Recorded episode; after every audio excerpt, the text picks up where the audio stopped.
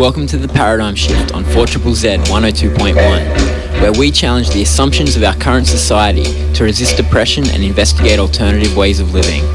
For a world based on justice, solidarity, and sustainability.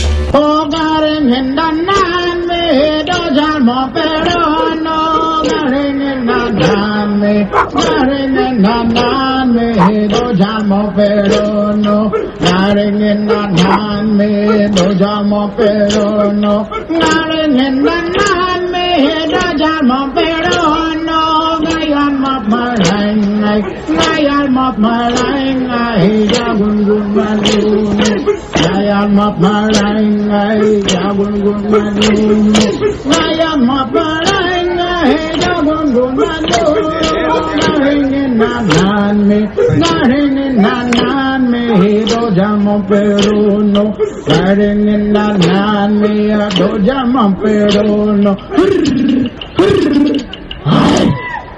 Welcome to the Paradigm Shift. Slough and Choni Bashi from Iraqi Kurdistan here, but broadcasting in Brisbane on your local community radio station 4 Z on the lands of Jagera and Turrbal people. My name's Andy, and I'll be on your radio for the next hour.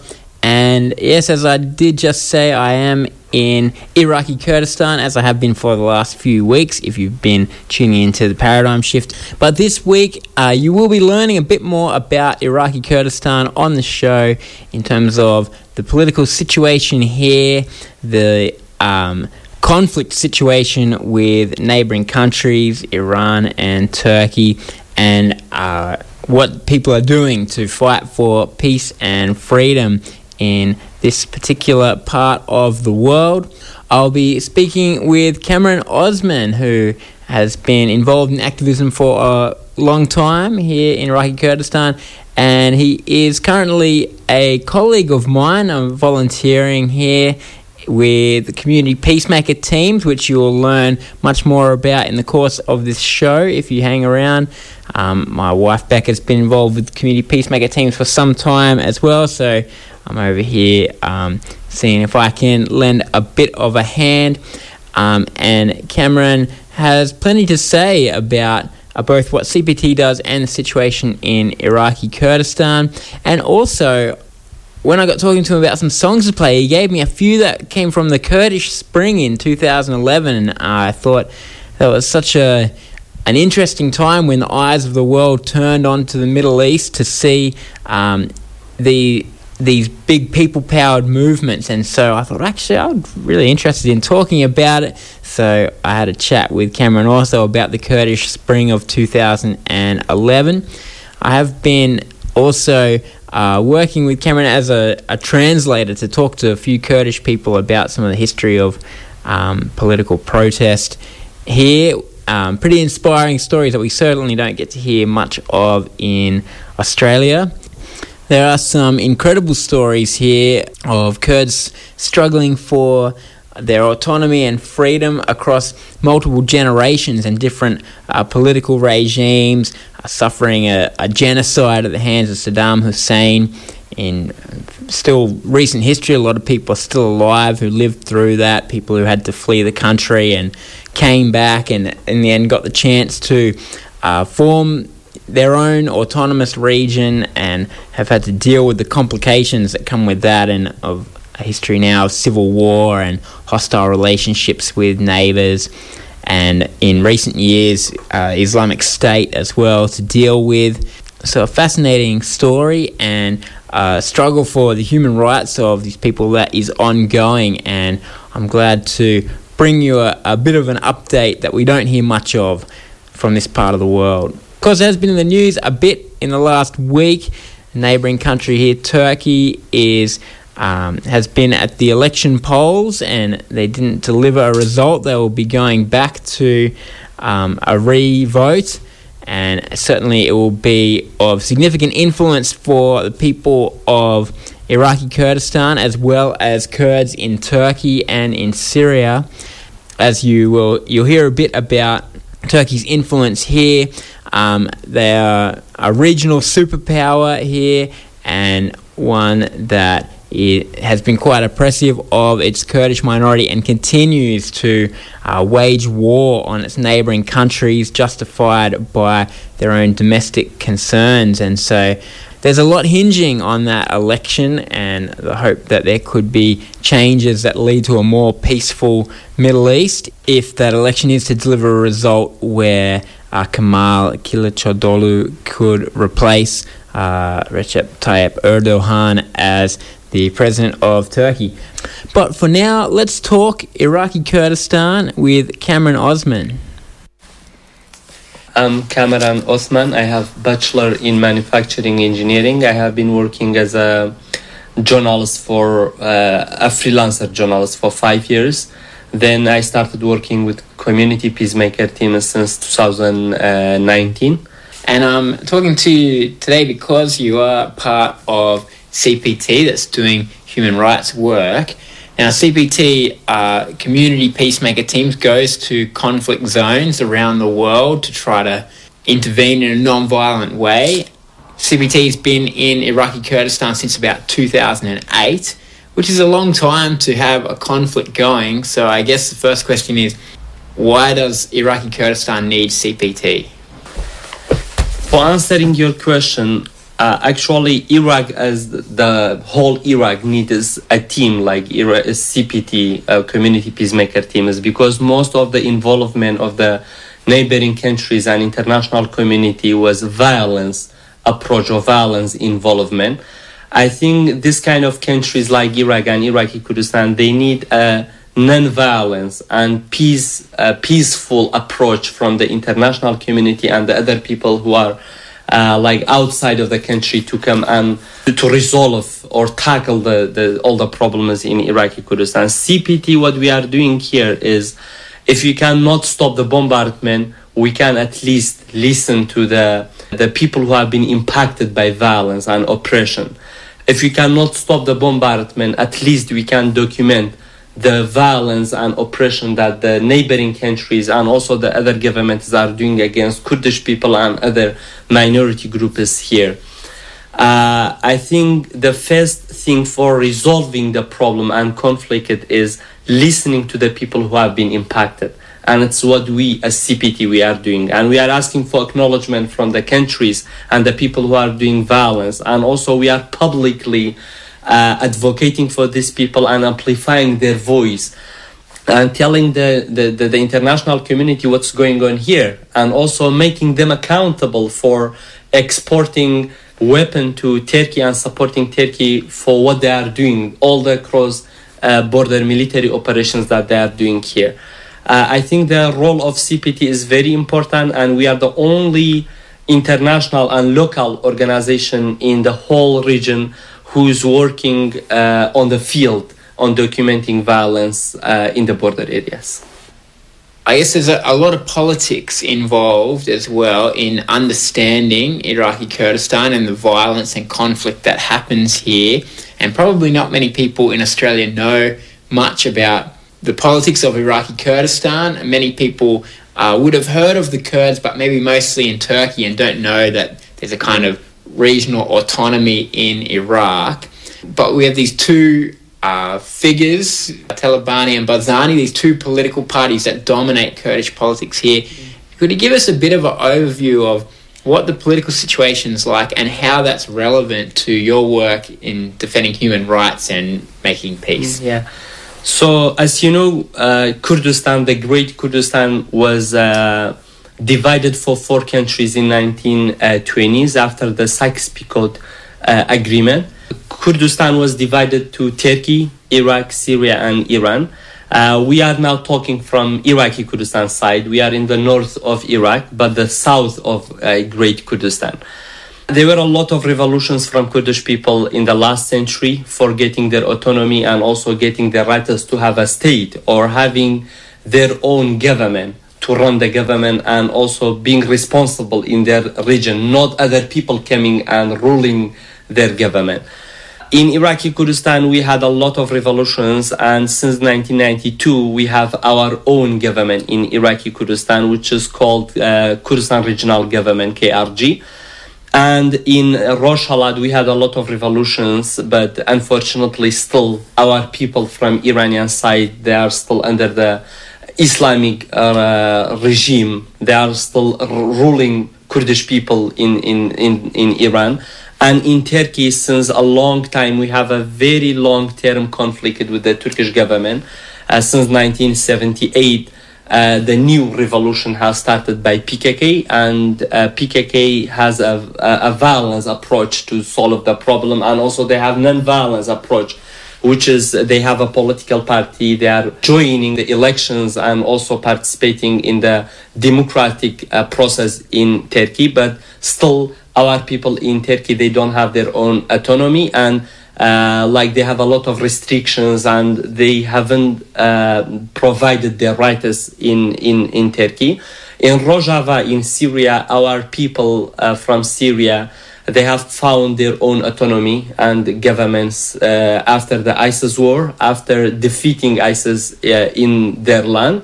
So now in the whole area we have only two parties that somehow we are uh, liberated from the, the other regimes, which is in Syria and also in Iraqi Kurdistan, but we still have a lot of challenges and we are not fully independent. In Iraqi Kurdistan, we have two main political parties. I think it's better uh, to say we have two families who are ruling and running the government in Iraqi Kurdistan, which is PUK and uh, PDK. Talabani family, they are in power in PUK uh, Barzani family, they are in power in uh, KDP, we can say Kurdistan Democratic Party. And uh, PUK is responsible for one area. They are uh, like running the government in Suli Governorate and Halabja Governorate. And also KDP, Barzani family, they are uh, running the government in Erbil and also the capital of Kurdistan and also Duhok uh, area. These two political parties, they have fought against each other a lot. They did civil war after uh, 1992, after founding the Kurdistan government, they fought against each other. They killed over 39,000 people between each other, among them. And uh, still, they, had, they have a lot of conflicts. And also, this government and these political parties, they are divided for the neighboring countries. For example, PUK in Suli they are very influenced by Iranian regime, Iranian government and KDP from Arbil and Duhok, they are influenced by uh, Turkish government. PUK from Suli they have a lot of trade, business, a lot of like political coalition and agreements with Iran. And from the other side, KDP has a lot of oil agreement, business agreement with Turkey. And they are all, both they are influenced by, by these two neighboring countries. And according to our work, what's the relevant to our work? One thing we as CPT we have uh, another project beside of documenting the cross-border military operations. We are supporting journalists and human rights defenders who are facing torture, prison, and any kind of violence in Iraqi Kurdistan. These two political parties they are oppressing and in a violent way they want to suppress and also make the journalists and activists silent in iraqi kurdistan we have documented a lot of violence against journalists and civil activists we are going to the court the court hearing and uh, documenting what's going on in the court and what's the human rights violations against these people. We are publicly advocating for these people, amplifying the voice of the families and also talking to the consulates, talking to the international community, and uh, join the joint campaigns by the other NGOs together, putting pressure on KRG government, particularly or especially PUK and PDK, to respect human rights and freedom of speech in Iraqi Kurdistan. There have been other political parties formed to try to break up the dominance of those two parties. Um, how has that worked? And I guess is that a a way that you think is likely to bring about more freedom and peace in Kurdistan? Mm. Yeah. Actually, in 2009, for the first time, uh, change movement was found. It was a wing inside a reformist wing inside of PUK, and uh, he uh, participated in the election, and they got 25 seats in parliament out of 111 uh, like it was uh, a lot of cheating in the election. Despite of all of this cheating, he got 25 seats in parliament. I can say it was uh, like a turning point in the political history in Iraqi Kurdistan because for the first time the, there were some opposition uh, opposition parliamentarians and lawmakers inside of parliament.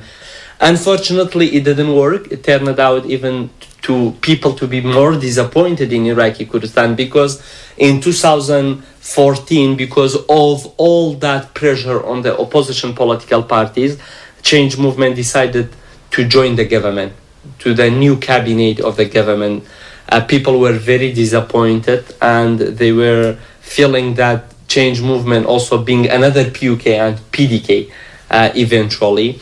And unfortunately, it was what happened. People were very dis- disappointed and they were thinking in a peaceful approach, peace cannot and reform cannot be made. So people started a lot of demonstration in Iraqi Kurdistan, but because this government is, they are cheating in the election uh, these political parties they are cheating in the election they have power they have military forces and also they have money so it is very difficult for people to challenge them but still there are some other groups they are still challenging the government and in a peaceful way they are demonstrating against these two regimes that is Kamaran Osman there on the paradigm shift. We're talking about Iraqi Kurdistan. Let's hear a song.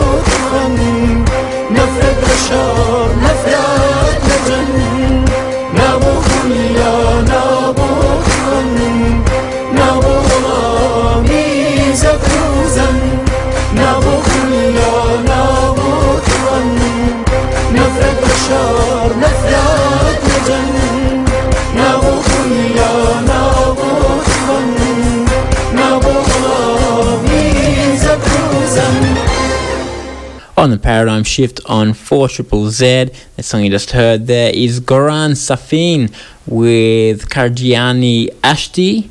I'm not totally sure that means. Ashti means peace, I can tell you that much. But that one, uh, classic Kurdish protest song. Uh, before then, we were speaking with Kamaran Osman, getting a little bit of a background about what the political situation is in Iraqi Kurdistan. Now we're going to talk a bit about uh, what Kamaran's been involved in in trying to bring a bit of peace and justice to this part of the world. So let's talk a bit more about, I guess, the two projects that CPT does that you've mentioned. One is documenting cross border bombings, and the other is defending civil society. and that kind of politics is linked to both of these. But I guess we'll start with the cross-border bombings. Can you tell us about uh, what CPT does and what's the importance of that? Yeah. So CPT was found in 2002 in Iraq. Then in 2006, CPT was moved to Iraqi Kurdistan, from Baghdad to Iraqi Kurdistan. Since this this time, whenever the bombardment is happening, we as CPT we are going to the villages, talking to the civilians, and getting information from the first hand, documenting all that violations that happen to the people and the, how people have been impacted. We are addressing all of these issues, reporting about that, and also together with the families. We are asking Turkey to stop the bombardment, reaching out to the KRG government and Iraqi federal government to protect the, the civilian lives and also protect the sovereignty of Iraq because what Turkey is doing, there is no any agreement. Like the, there is nothing, it's not a legal way how to resolve the problems. And it is not the war of Kurdish people from Iraqi Kurdistan. It is the, the Turkey the Turkey internal problem because Kurdish people from Turkey they are challenging Turkish government. It's their internal problem, but they brought that war for Iraqi Kurdistan civilian people, and they have destroyed a lot of farmers. They have destroyed the civilian lives. Uh, like hundred of uh, hundred of villages have been displaced because of this ongoing bombardment. So we as CPT, we are trying to address all of these issues, telling and uh, like reaching out to the international community, consulates, telling them that by the weapon of this international community and by the support of this international community, a member of NATO, which is Turkey, is bombing the civilian people uh, in the area. And also we are trying to get compensation for the people and there is no any documentation there is no any data collection in iraqi kurdistan. We are the only organization who take care of this kind of things. We are collecting data and also talking to the iraqi government. All the sides all the like political sides talking to all of them to bring them to the table and make a decision about compensation and it's what we did last year. We paid two visitors to Baghdad with the families, and they promised to compensate all the people. We as CPT, uh, hopefully in the a few month, months, we will submit all the documents and we will get compensation for uh, all of these impacted people. Mm.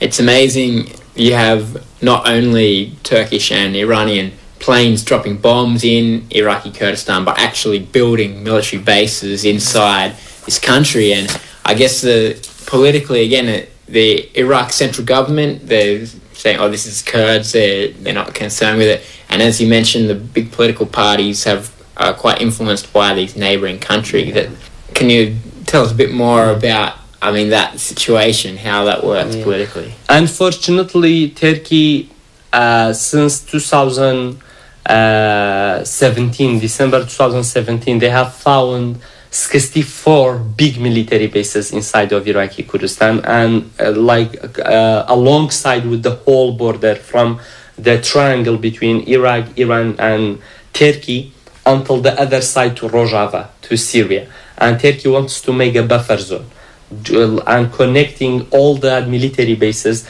with the Turkish military bases in Syria. And like uh, separating Kurdish people from both sides uh, all of these military bases have been found by the help of the KRG government, especially KDP, because they have a 50 years oil uh, agreement together. And Turkey is uh, Turkey even has the mm, uh, military airport inside of Iraqi Kurdistan. They have Bayraktar TB2 drone. This drone cannot fly like for a long distance, so it had to fly from taking like uh, taking off from Iraqi Kurdistan. So they have their own military airport inside of Iraqi Kurdistan. Uh, throughout of our observation in the area, we feel that protecting the border, it is the Iraqi government, uh, according to constitution, it is the duty of the Iraqi government. But Iraqi government gave this power authority to Iraqi Kurdistan KRG government, and they gave them this power to protect the border. But unfortunately, KRG government, instead of stopping Turkey, they are silent and also they are providing them some kind of equipment for building these military bases. In the other side, also PUK is helping Iran for building a lot of military bases inside of Iraqi Kurdistan alongside the whole border. You can see the big blood trajectories in the night. How how Iran also have hundred of military bases. Even Iranian military bases even are more than the Turkish military bases. But the Turkish military bases are randomly shooting at the villages, killing civilians. But the Iranian military bases, they are only targeting the Kurdish rebel groups.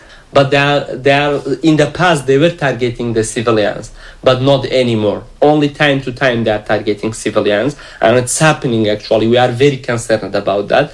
But Turkey is mostly targeting civilian people. And Turkey has drones. Some of these drones, they are getting coordinations from the ground. And we really believe somehow the political, like the Kurdish authorities are giving them this signal or coordination of the locations for targeting people.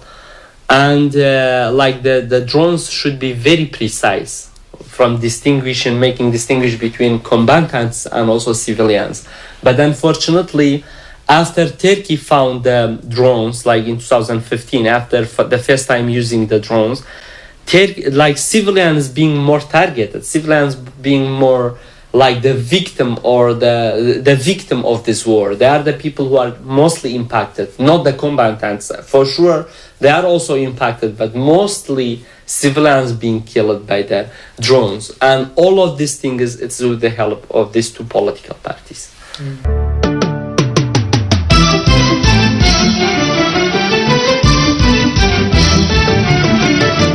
لميداني كردايتي كباي تختي بيروهاية همو يقدن هاوارحي خمك عمال لقردايتي لميداني كردايتي كباي تختي بيروهاية همو يقدن هاوارحي خمك عمال لقردايتي يفجي من دمانوين بزمان قفت وقوكين فرمێسکی سەدەیەک ستم لە چاوی ئێوەدا ڕۆکەن ئێمەین پیرە پیاوی پێش و ئێوەن گەنجی ئازای دوا ڕۆژ مافی خۆمانە دەکۆچی بکەین بۆ ژیانێکی خۆش ئێمەین پیرە پیاوی پێش و ئێوەن گەنجی ئازای دوا ڕۆژ مافی خۆمانە بکن با جیان چی خوش آ بکن با جیان چی خوش لمیدانی اردایتی کبی تخت بیروایا همو یک تنها وارکی خونکان مال گودایا لمیدانی اردایتی کبی تخت بیروایا همو یک تنها وارکی خونکان مال گودایا una cama la guardó.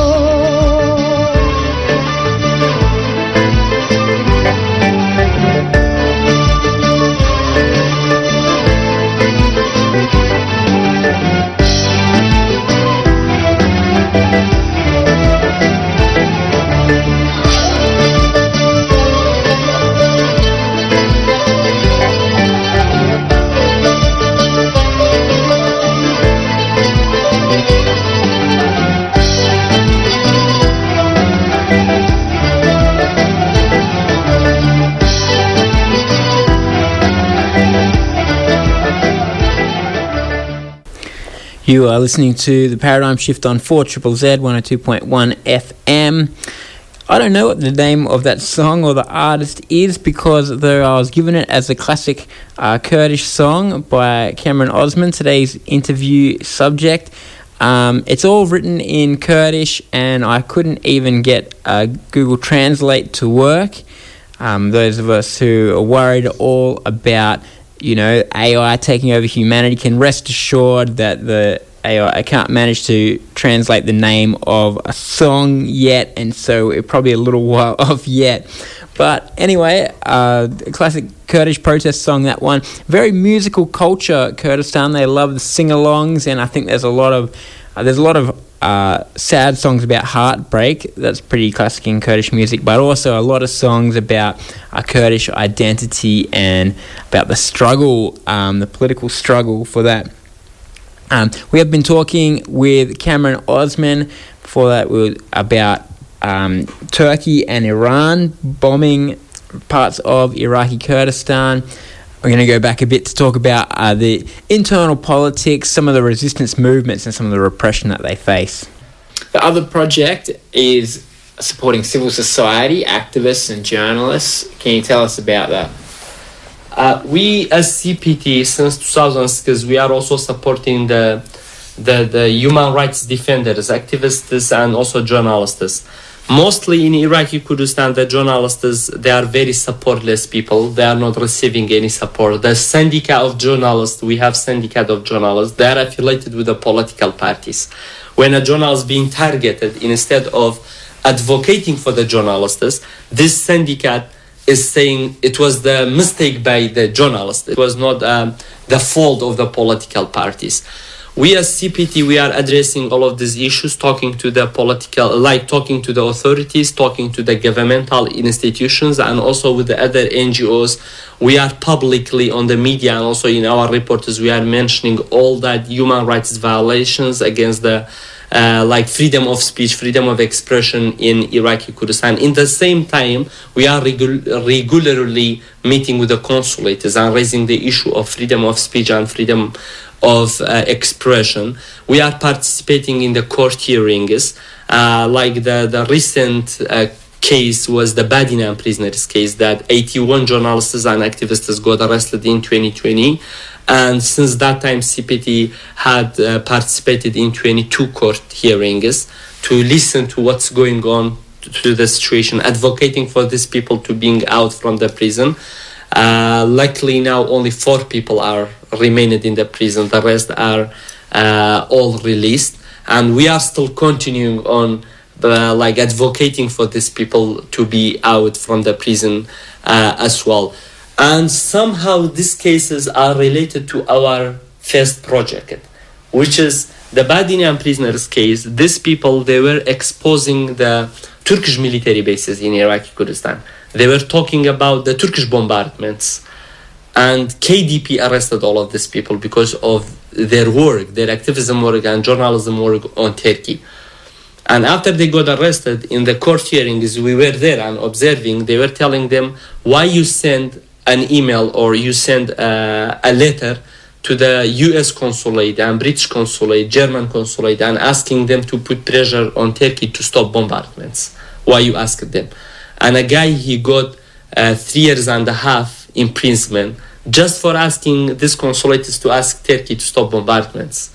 And another activist, uh, he uh, he was punished. He was sentenced for two years and a half imprisonment because he translated that letter. So it's all connected together. Now in Iraqi Kurdistan, if you are blaming Turkey for what they are doing in Iraqi Kurdistan, if you are making them accountable and asking them to not target civilian people, you should expect the retaliation from the Kurdish uh, groups, Kurdish political parties in Iraqi Kurdistan who are running the government who has power because of their oil and business agreements with Turkey, which is for us, it doesn't make any sense. And uh, like, it is very heartbreaking. Uh, the people who were fighting against oppression, against Saddam Hussein's regime for a long time, for decades, now they are in the cities they are they have power. They are fighting against the people who are fighting against oppression and violence. For us it doesn't make sense and it's very heartbreaking for us that uh, the kurdish people who fought for freedom now they are the people who are killing freedom. They are the people who are who wants to make people silent and they are working against freedom of expression. All that kind of oppression uh, must make it very difficult for people to uh, stand up, do political activism or yeah, independent journalism and things like that.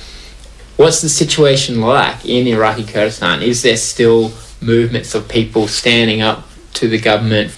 As I said before, the opposition political parties, where they faced this, all of these obstacles and they failed in making reform in Iraqi Kurdistan, the civil society also they, they were very disappointed after that.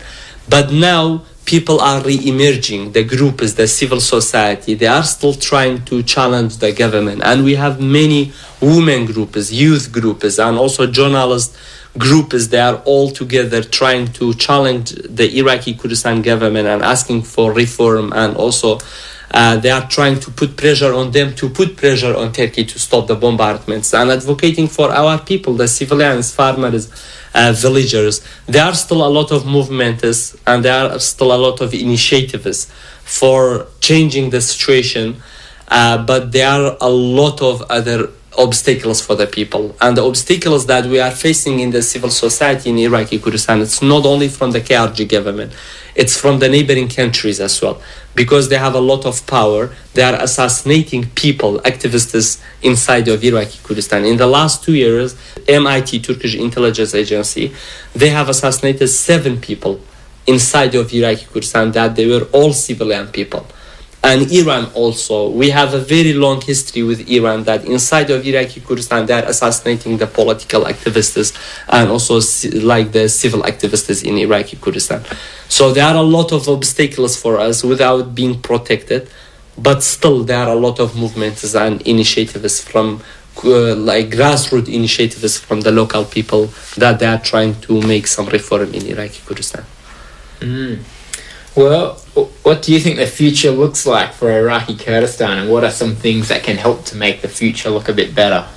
To be honest, I'm very uh, concerned about the situation. I really feel that the consulates in Iraqi Kurdistan, the international community in that their presence in Iraqi Kurdistan, they have interests. They do nothing without their interest.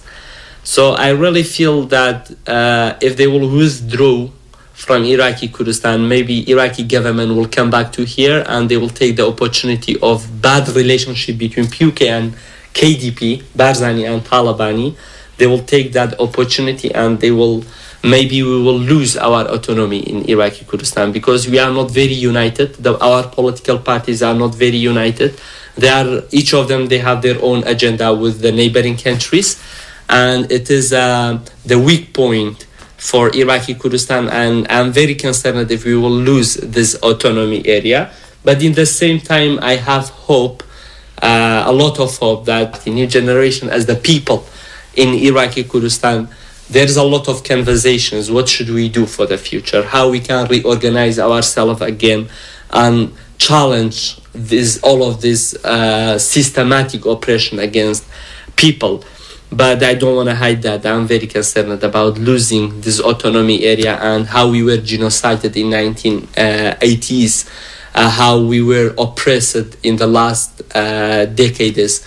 The same thing will happen, and we as Kurdish people, we don't want any involvement uh, from United States, United Kingdom, all of these countries because they have big slogan which is freedom but when they are coming to our countries it's invasion actually and i really think what they did in 2003 it was not liberation it was invasion and now we are suffering from the consequences of that invasion okay those pass Kamaran. thank you so much that was Kamaran Osman there from Community Peacemaker Teams in Iraqi Kurdistan. We're actually not quite done hearing uh, from Kamaran on the show today. I did have another little chat with him, which I'll play in a minute.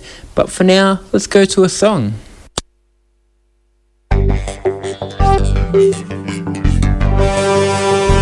فرمودەتە بێکەس فرمودەتە بێکەس تۆ بێکەس نی تو بێکەسی تو بێکەسی جارێکی تر بچۆرەوە مامەیارە بۆ لای ئەو پیرە شاسووارە لەوێ هەردوو لەوێ هەردوو بە چوار چاوی کزوتی لەوە بڕوان لە خەڵکی و شارە چۆن بۆ بێکەسیان biedna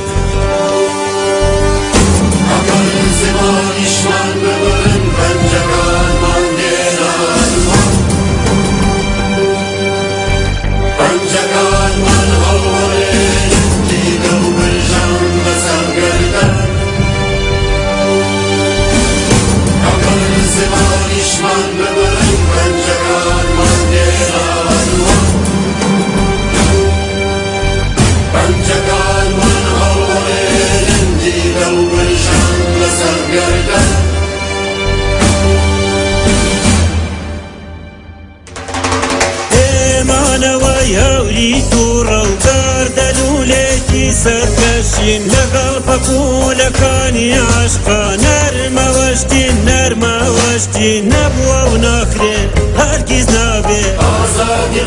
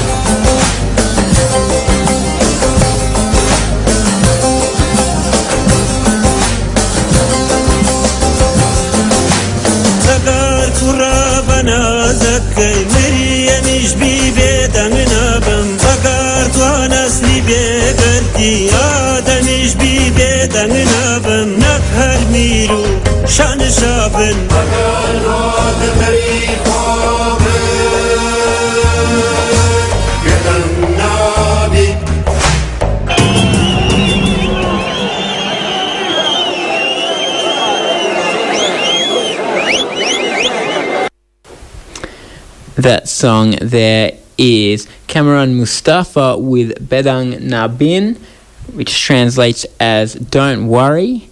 Um, and before then, we were speaking with another Kamaran, Kamaran Osman, uh, about Iraqi Kurdistan. There's plenty to worry about in uh, this place, of course. Um, a lot of conflict, a lot of uh, political issues to do with transparency and uh, democracy and things like that. But there's also a lot of uh, good being done politically, a lot of hard work, incredibly courageous work.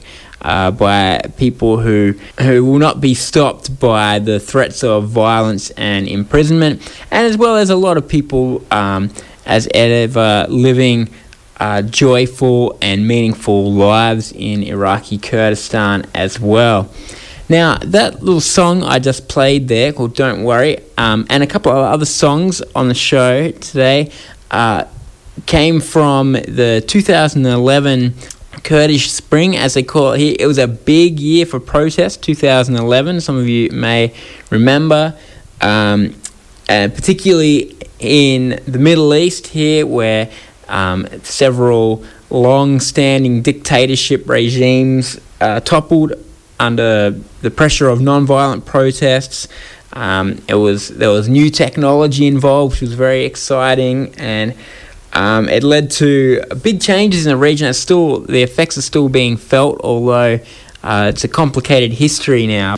But at the time um, in Australia, we were hearing about this, and it was all very exciting, and um, quite a few of us, you know, decided that we wanted to do our own political occupations and things as well. And so I was part of the Occupy Brisbane encampment, and I'll give a shout out right now to um, anybody who's listening to this who also was part of that in any way or the other Occupy um, movements around Australia and the world. It was a time, I guess, when we managed to suspend our normal disillusionment to believe that maybe big changes are possible if you get together and see what you can do. I'm not sure Occupy Brisbane made that many big changes, but certainly better off for having a go than we would have been to sit at home and do nothing. But in the Middle East, where political activism is very hard work and often very dangerous. People sense it as opportunity, and I this week sensed an opportunity to actually talk to Kamaran, who was involved in the Kurdish Spring, about what it was like, and so that's what's coming up.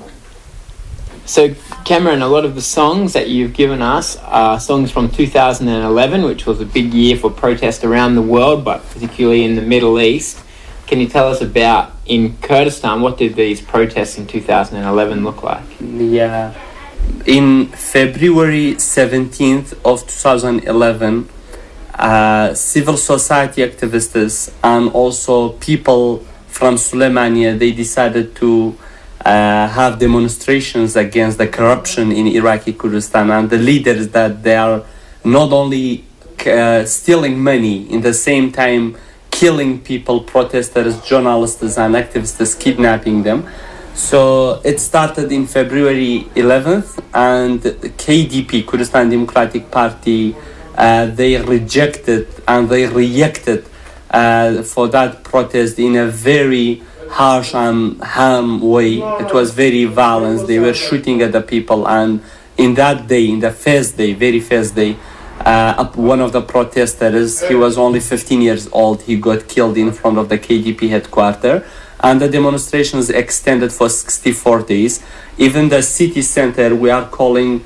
After that demonstrations, the name of that place was changed for the uh, Center of Freedom, Sarai Azadi now we are all saying the center of Azadi, we don't say city center.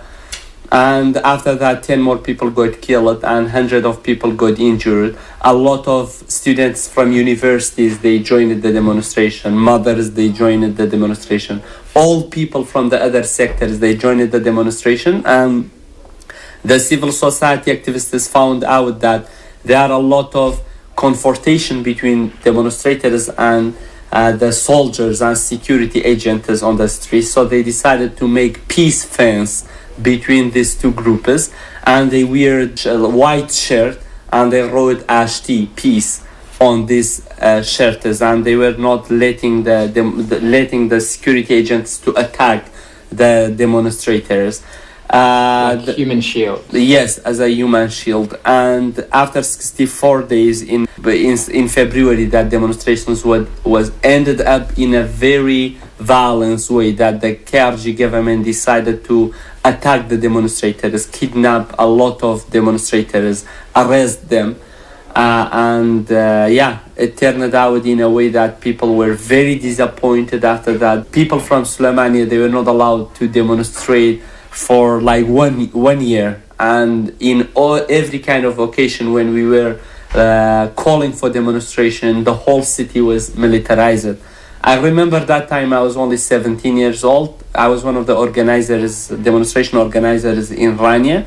And in the other areas in halabja kalar they were all demonstrations for 64 days.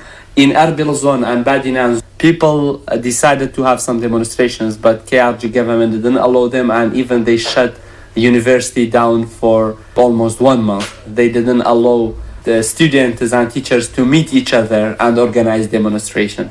Two times they tried, but uh, they were, a lot of students got arrested. So that's why people from Erbil and Dol could not join the demonstrations in Suleimania.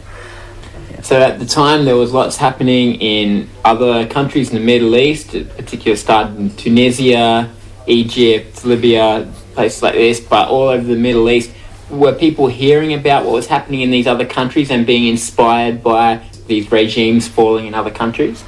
I remember the first, like how the uh, Arabic Spring started Muhammad Bouazizi, he was the first person who set fire on himself and he started the demonstration. So when it happened in Kurdistan, we were talking about that. You're saying maybe it's the time for us as well to come to on the street and have peaceful demonstration and uh, tell the government that we don't want a corrupted government, we don't want an oppressor government anymore uh, so I think we were all inspired by each other. Like in the Middle East, all the regions, all the countries, we were uh, inspired by each other. I remember when the Egypt president uh, Mubarak he was kicked out from the government.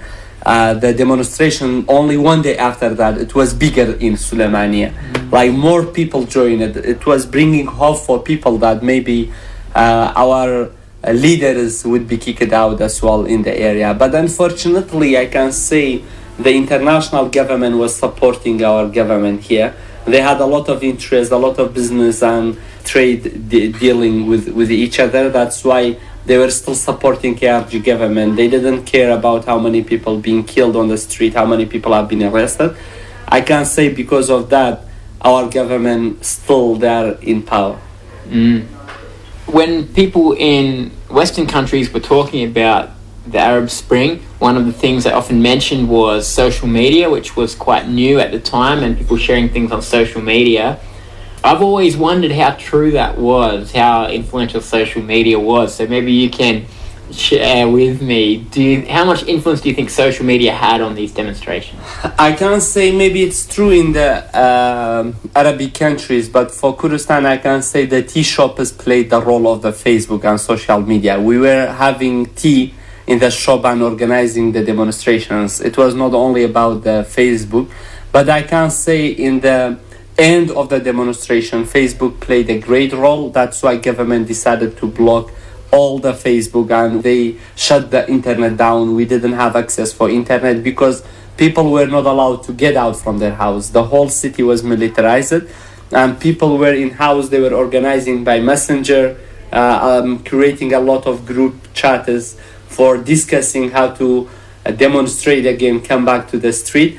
But when government found out, they also cut that source and that way of communication between people.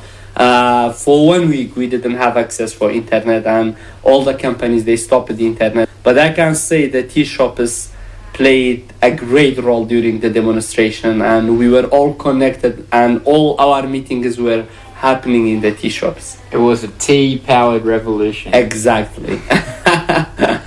Um, do you think it had much influence looking back now? It's uh, what, 12 years ago? Um, do you think that there was much lasting influence from those protests then? I can't say it was uh, like that demonstrations impacted the situation a lot in both ways, in a good way and also in a negative way.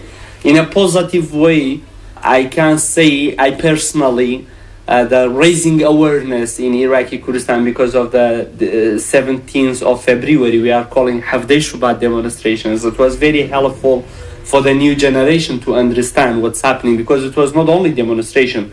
On the media all the programs were about the demonstrations so for me as a person was very important to be aware what's going on in the country. So uh, it had that impact and it changed the life of many people and it encouraged us to fight for freedom and peace. And also still we are talking about that demonstrations. A lot of people they joined civil society. A lot of people they became journalists after that time and a lot of people they decided to care more about the public life not only about individual life.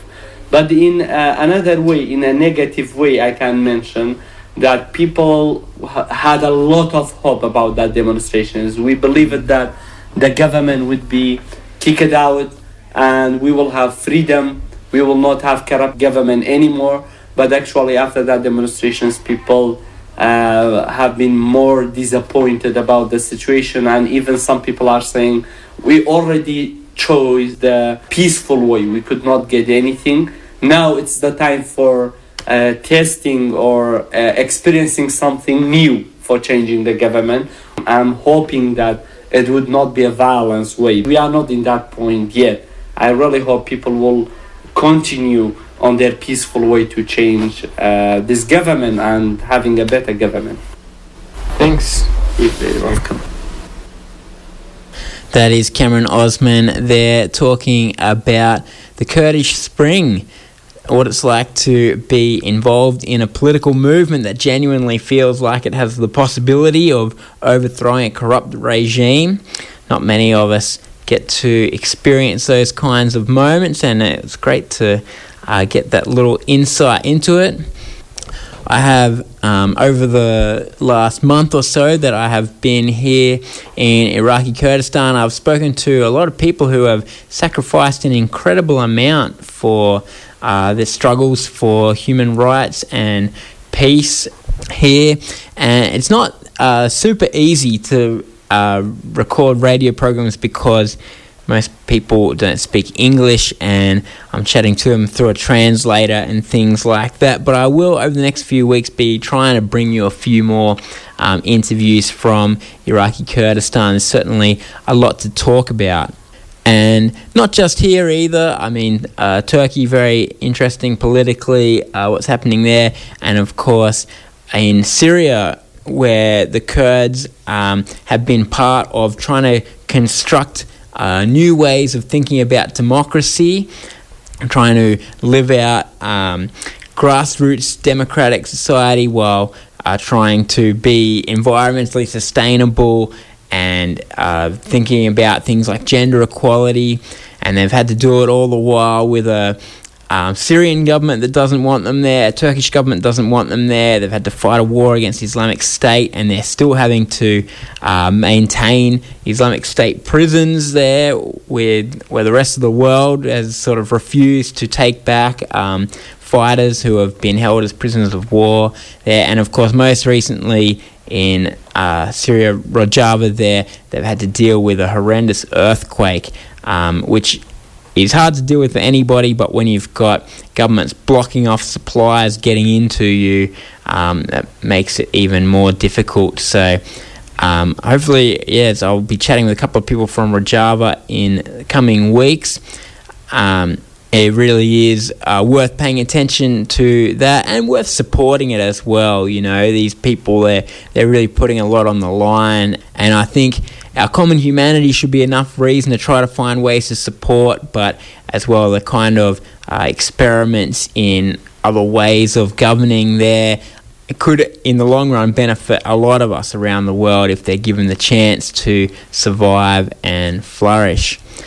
One other place where Kurds have been part of big social movements against a very autocratic government is in Iran where at the end of last year, uh, many of you will have heard of big protests for women's rights, but for all kinds of freedoms in Iran.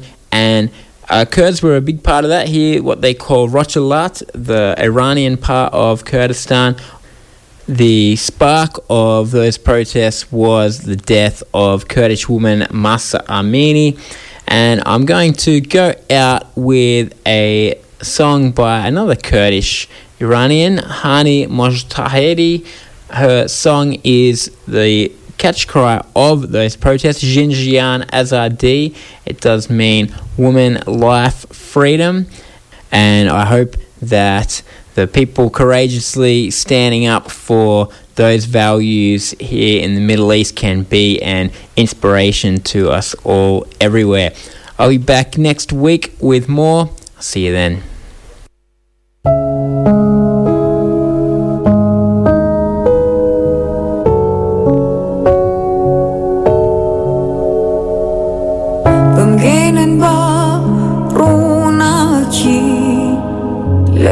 هەتا چاو لە یەک نانێ لەوێ چاوار ڕاناوەسێ و لە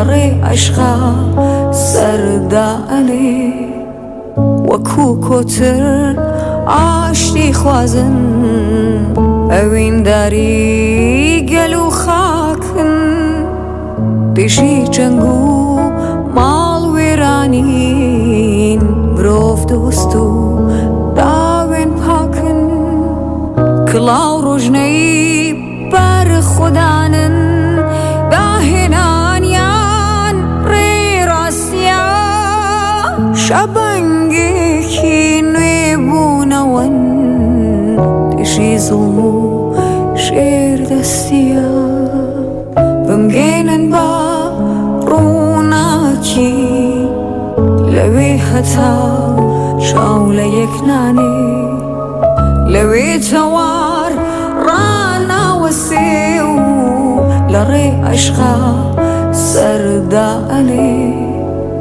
و کوکوتر آشتی خوازن.